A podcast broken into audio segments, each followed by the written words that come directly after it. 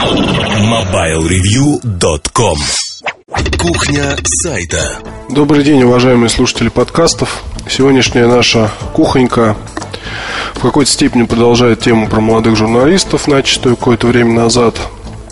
Но, наверное, с таким уклоном еще один небольшой разговор про славу.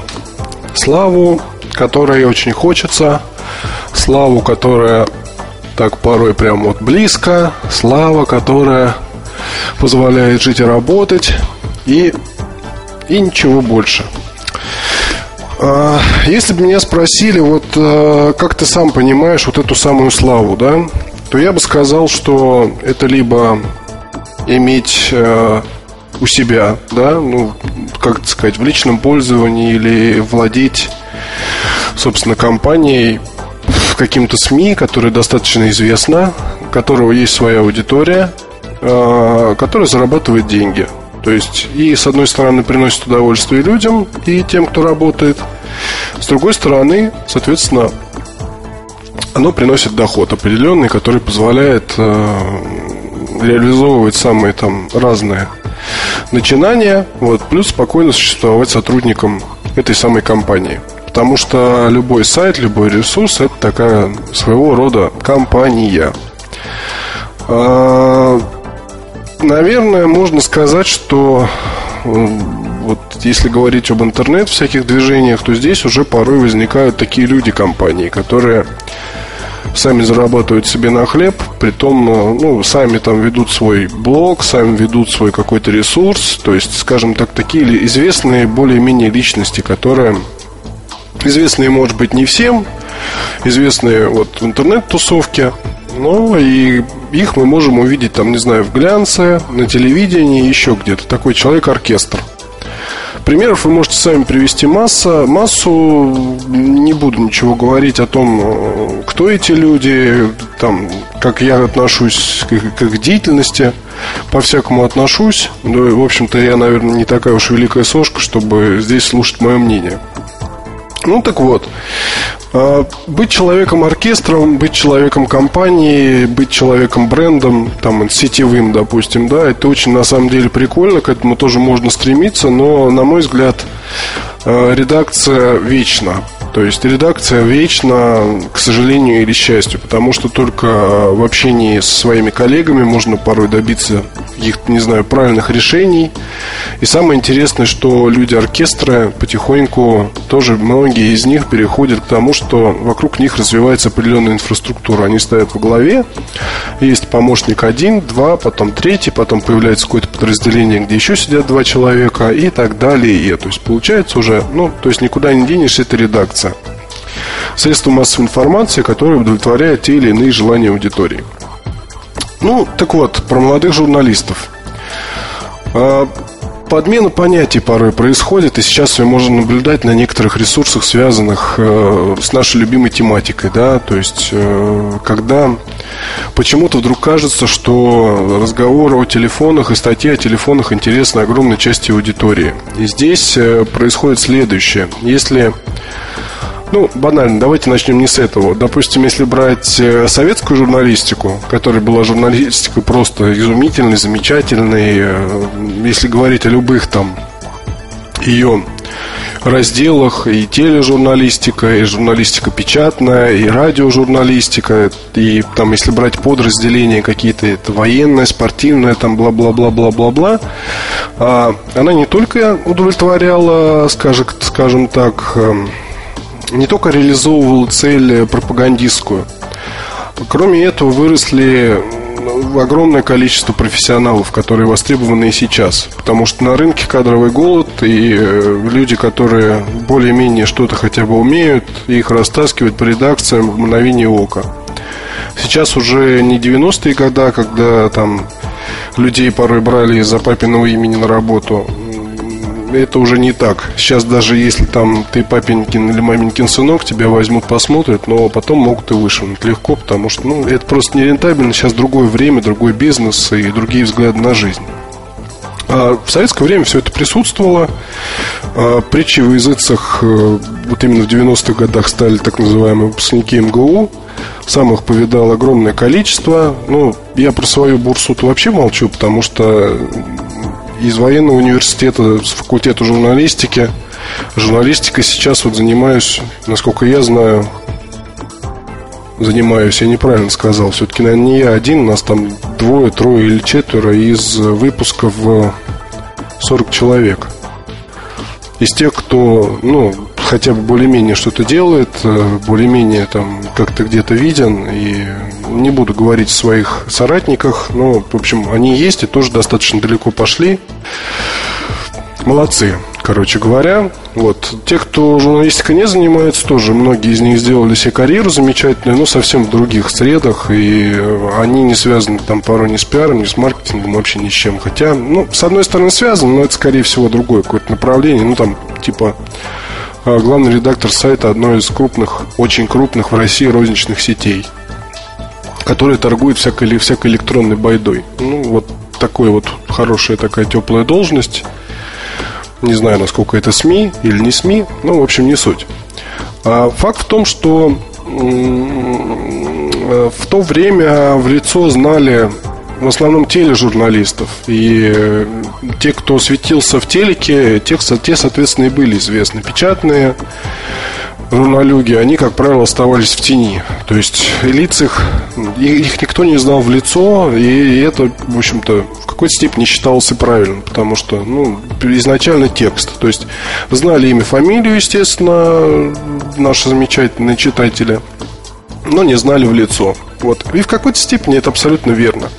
И в то время были бренды. То есть то, что происходит сейчас, э, когда люди хотят не читать издания порой, а идут читать определенного автора, и издание порой этот автор или группа авторов может вытащить из глубокой э, ямы, так вот лучше сказать. Э, оно то же самое есть сейчас. Сейчас э, тоже читательская аудитория, если говорить об интернете, то люди ходят на сайт читать определенных авторов, а сами издания могут быть и мало интересны, скажем так.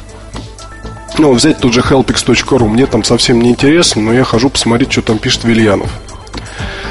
Так вот, сейчас... Э, так вот, дальше. Секунду. Про лица. Я совсем забыл. А, в 90-х э, с приходом в Россию глянца э, начали перениматься западные всякие тенденции, когда и в газетах, и в журналах, не только в глянце, я тут немножко путаюсь, стали публиковать фотографии людей, которые пишут ту или иную рубрику. То есть так называемые колумнисты, особо выделяли их, э, приглашали там и приглашают до сих пор из других изданий людей, либо просто интересных персон каких-либо, и начали печатать фотографии. Это характерно для глянца, для некоторых газет, э, ну, может быть, для каких-то еще изданий. Характерно для зарубежных сайтов некоторых. Вот, но в принципе, если с CNET там говорим, да, там тоже есть редакторы, но их там столько, и они порой настолько неадекватны, что, в общем-то, я не раз писал уже письма в озлобе своей, мне, правда, никто не отвечает, и я знаю, что это зря делаю, наверное, но вот просто не могу я смириться с тем, как там делают обзоры каких-либо устройств, что там говорят и что там думают. Вот, тем не менее, ресурс, естественно, очень популярный, известный, и этого не отнять. Ну, другое дело, что это жвачка, конечно, полная. Тут сказать не особо нечего.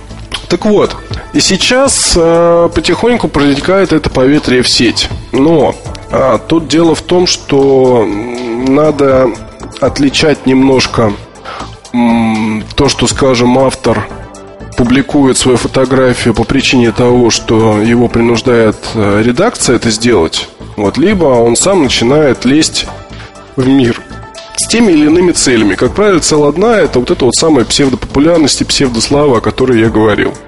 А, приведу банальный пример про себя. Тут спрашивали не так давно, почему, собственно, у наших лиц там не видны особо, да.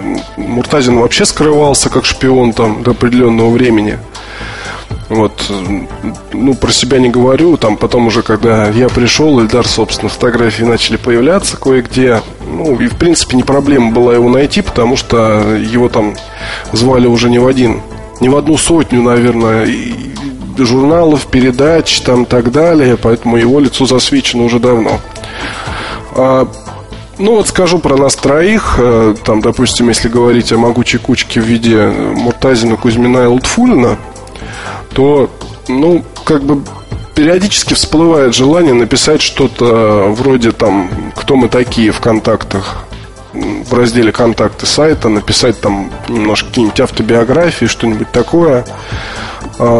Не знаю, вот оно возникает, потом уходит, потому что на Absolute Games там очень прикольный этот раздел, мне очень нравится читать там про редакторов, есть там фотки, а, и, на мой взгляд, это здорово. Вот то, что ребята это сделали. Может быть, и мы когда-нибудь сподобимся.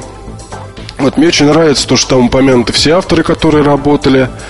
А, как бы это ни напоминало стену где-нибудь там в ЦРУ, где ну, вы поняли, короче говоря, где указаны погибшие сотрудники при выполнении задач. Ну, то есть все люди, которые хоть раз написали какую-либо статью, там упомянуты. На мой взгляд, это здорово. А, то есть здесь не навязчиво, просто вы можете это смотреть, вы можете это не смотреть. В каждой статье там есть э, фотография автора, внизу находится. А, она всегда одна. Там для новых авторов понятно, что это какая-то еще фотка добавляется, либо какой-то там, не знаю, символ, значок, либо без фотографии, там, с крестиком, но не суть. А факт в том, что вот я считаю это прикольно. То есть иметь, наверное, такое надо, чтобы в лицо там знали, где-нибудь в контактах это висело. И, наверное, там, то есть вплоть до того, что если кто-то почитал обзор какой-нибудь стрёмный, и ему совсем не понравился. Ну, стрёмный обзор, я имею в виду, что обзор такой, где вот человек ждет чего-то хорошего, а там на самом деле все очень плохое. Вот я когда сравнение HTC Diamond и iPhone напишу, вот, наверное, тоже это будет актуально. И можно было бы распечатать фотографию редактора и там бросать в нее дротики, поливать, там, кидать ботинками. Это все было бы очень здорово. Но если говорить о некоторых журналистах, то тут сейчас происходит такое поветрие, что э, как бы мне прорваться куда-нибудь? Как бы мне засветить свое лицо где-нибудь? В дневнике, в блоге, там, э, как бы мне придумать какое-нибудь интервью? Э, интервью берет какой-нибудь человек, вообще не пойми откуда, не пойми какое интервью, и вот вот так бредово смотрится, что вот ну просто вот ничего не могу про это сказать.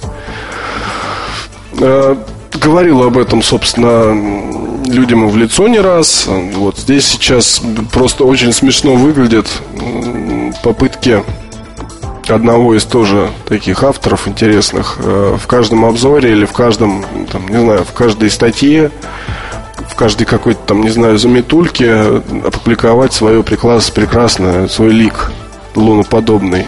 Вот объясните мне смысл, зачем это делается? Не за, не за псевдославы или гонятся люди – а, мне кажется, что если говорить о людях, которые вот недавно начали писать и пытаются там найти себя, то здесь стоит уделять огромное внимание прежде всего началу и окончанию обзора. Вот недавно с нашим одним из подмастерьев, так скажем, беседовали на эту тему. И я как раз говорил о том, что Слушай, вот все у тебя здорово с тем, как э, описывается устройство. Все у тебя здорово с тем, как ты, там, не знаю, говоришь о том, что там что там плохо, что там хорошо. Но никакой въезд, а никакое окончание, ведь это, собственно говоря, основные моменты текста практически любого. Вот, если не говорить о, если говорить о публицистике, то это вот самое главное, потому что а, когда человек начинает читать статью, ему, его надо ею заинтересовать, человек должен понять, что да, вот это вот клево, надо посмотреть, что там написано. Но многие ведь делают как? Многие читают начало и сразу же там несколько хрун-хрун мышкой. И человек уже оказывается в конце, потому что, ну, может, ему не так интересно, да, вот это все вот описал, ему интересно посмотреть в выводах, что написано. Потом, если будет там свободная минута, человек почитает полностью. Но если в начале, в конце муть, то читать совсем не хочется. Да, я понимаю, порой бывают такие устройства, что там ничего особо не напишешь. Однако, а, тут просто надо дать волю воображению. Не всегда и у там грамотных редакторов получается что-то придумать такое особое. Но, тем не менее, надо всегда пытаться. И во въезде, если уж там написать про устройство нечего совсем, всегда можно ограничиться там каким-то личным опытом, да. Вот если говорить о плеерах, допустим, тут и, э, ну вот, первая статья про плееры, да, нет ничего проще, чем написать, ну вот, ребят, у меня в руках плеер такой-то. Я с этой маркой совсем не знаком, потому что пользовался тем-то, тем-то, вот, а наибольшее там какое-то впечатление у меня оставил плеер вот этот вот. Я, честно говоря, там ничего от плеера, вот, который сейчас буду тестировать, не жду. Вот, хотя думаю, что может быть эта модель будет любопытна. Бла-бла-бла, бла-бла-бла, несколько предложений, вот уже готовый вест, который человек почитает и скажет, блин, ну да, я вот пользовался, он вспомнит, я пользовался плеерами такими-то, и, наверное, тоже мне интересно посмотреть, как вот этот плеер себя покажет. И таких ходов есть сотни. Они приходят с опытом, и с каждой новой статьей там этот багаж ваш увеличивается, и все проще будет уже писать дальше. В выводах тоже всякого можно, конечно, написать, но если мы говорим о технической, техническом обзоре каком-либо, то здесь прежде всего надо указать четко, какие есть устройства плюсы, а какие минусы. И не надо здесь сосредотачиваться на всех плюсах и минусах, надо выделить именно основное, основные какие-то достоинства, ключевые моменты, основные недостатки. Вот. Плюс обязательно поговорить о конкурентах, если это возможно, если конкуренты есть. Выбрать кого-то одно и попытаться сделать какое-то голое сравнение. И плюс, самое главное, на мой взгляд, в наше время, когда на рынке огромное количество устройств. Для кого это? Кому это нужно? Вот почему-то всем кажется, что э, позиционирование вещь такая, да, это игра. В итоге оказывается, что когда человек приходит э, в салон сотовой связи, я потребителю говорю, то он просто теряется, потому что он не понимает, что тут для него, а что тут не для него банально.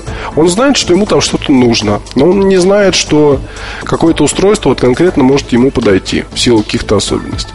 Вот из, опять же, из разговоров с подомастерьями, да, а, банальный вопрос. Nokia 93 для кого? Не 93, а вот для кого? То есть вот на тот момент попытаться вспомнить, для кого оно было.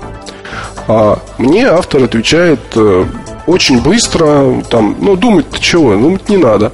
Это смартфон, который заточенный на видео, рассчитан на энтузиастов вот этого всего дела, устройство очень нишевое, бла-бла-бла. То есть а, для любителей смартфонов, которые хотят получить качественное видео. А, в ответ я сказал следующее. И, на мой взгляд, это более позиционирование. На момент выхода Nokia 93 вот у меня вот здесь прямо под окнами Olympic Star находится спортивный клуб, который сейчас уже, в общем-то, ну, не особо понтовый считается, потому что есть более интересные места. Вот. Но тем не менее, в свое время он был э, достаточно крут, скажем так. И до сих пор там, в общем, абонементик нормально так стоит. Мы с супругой только в этом году туда начали потихоньку подтягиваться. А, так вот, когда момент выхода, когда только N93 появился на полках магазинов, вот здесь вот все люди, которые ходили, которых все привозили на нормальных автомобилях, там, все такое. Я вот под окнами тут, ну, даже при взгляде из окна порой так стоишь, разговариваешь по телефону, и глазом там что-нибудь отсекаешь. Я вот тогда, помню, считал, около десятка N93 было. Ну, вот так вот просто вечерком посмотреть. Просто была модная актуальная новинка для тех, кому не жалко денег, да, на эту самую новинку от Nokia. Большой, здоровый телефон, достаточно удобный в использовании, с обалденной клавиатурой, с отличным экраном, с э, хорошей камерой. Потом, когда цена снизилась, да, там уже налетели энтузиасты и все остальные господа. А вот на момент выхода это была для богатеньких такая штучка-игрушка. Штучка-игрушка. Такой гаджет веселый, который не имеет ничего общего с позиционированием э, в итоге, которое дала ему компания. И здесь вот любой, соответственно, автор, который молод душой, он должен сразу понять простую вещь, что когда пишешь текст, нельзя заглядывать. Нужно посмотреть технические спецификации. Ни в коем случае нельзя заглядывать на сайт производителя и смотреть, что написано там, потому что тоже там часто написано, для кого вот это вот предназначено. Нельзя обращать внимание на обзоры на других ресурсах. Нельзя заниматься плагиатом. Ну, плагиат тут, понимаете, может быть разный. Плагиат может быть выражен в том, что э, человек 5, 5 там, обзоров посмотрел, стал писать сам, а у него вот это вот все и всплыло в голове. И он думает, ну раз так вот говорят опытные там хорошие люди, то что же мне так не сказать, допустим. Это все бред. С этим совсем надо бороться. Собственное мнение, субъективное, оно дороже всего сейчас. И, как показывает практика, читать-то ходит как раз тех, кто не боится сказать свое тем или иным способом. Другое дело, как это говорят, как это говорится, да. Но вот к этому надо идти, к этому нужно стремиться. А путь достижения Тут, наверное, надо сказать еще, что такое натуральная слава, да, вот как она есть. По мне, так э, это либо, ну не знаю, мне кажется, круче работа с интересными людьми, ничего на свете нет. Вот плюс еще хорошо бы, чтобы там то, что ты делаешь, и то, как ты стараешься, и твой опыт, и твоя там копилка знаний, и все, что ты привносишь, было хорошо оплачено. Если вот эти вот два момента, они есть, если, там, не знаю, хотя бы там, не знаю, ну, одно-два письма от читателей в день ты получаешь, то это вот, наверное, слава. Которая тихая, спокойная, которой нельзя гордиться, относиться к этому просто. Это работа. Это вот такая вот работа. И она не приходит ниоткуда. Она не приходит из фотографий, которые там, из фотографий своего лица, которые вешаются в, обзорах. Она приходит из ежедневного корпения, из того, что в голове постоянно что-то крутится, из того, что придумывается новое, из того, что есть определенный багаж знаний, есть опыт, есть там э, куча знакомств и так далее и тому подобное. Из того, что доказать чего-то там другим своим коллегам нет желания, а есть желание, скажем так, дать читателям то самое удовольствие, которое является самой главной целью. Для журналиста работа должна доставлять удовольствие, и эта работа должна доставлять удовольствие читателю. Все остальное это ерунда на постном масле. И поэтому лучше, чтобы вас и не было видно, как бы. То есть и так все придет. Работа, работа, работа, работа. Ежедневно. Вот и весь секрет успеха. Кухонька получилась такая, я смотрю, по времени очень неплохая. Ну, что ж, надеюсь, вам было интересно. Спасибо, до следующих встреч. MobileReview.com Новости. Компания LG Electronics объявила о своем лидерстве в сфере производства и реализации телефонов с сенсорным экраном. По данным компании, ее продажи подобных моделей достигли 7 миллионов штук к концу второго квартала этого года. Средняя цена проданного телефона 530 долларов. Особенно важен был для общего успеха компании LG высокий уровень продаж премиальных моделей, включая Beauty, Voyager и KF600 в Европе и Северной Америке. 12 августа был осуществлен юбилейный платеж в системе мобильных платежей Моби Деньги. С помощью этого сервиса можно оплачивать услуги интернет-провайдеров, спутниковое телевидение, услуги телефонной связи, различные товары, коммунальные услуги. Рост доходов в этой сфере продолжается. В течение ближайших пяти лет специалисты прогнозируют пятикратное увеличение объемов мобильных платежей до 300 миллиардов долларов за год по всему миру к 2013 году. Что касается России, то здесь по прогнозам на 2011 год рынок поднимется до 800 миллионов долларов. Спонсор подкаста – компания «Билайн».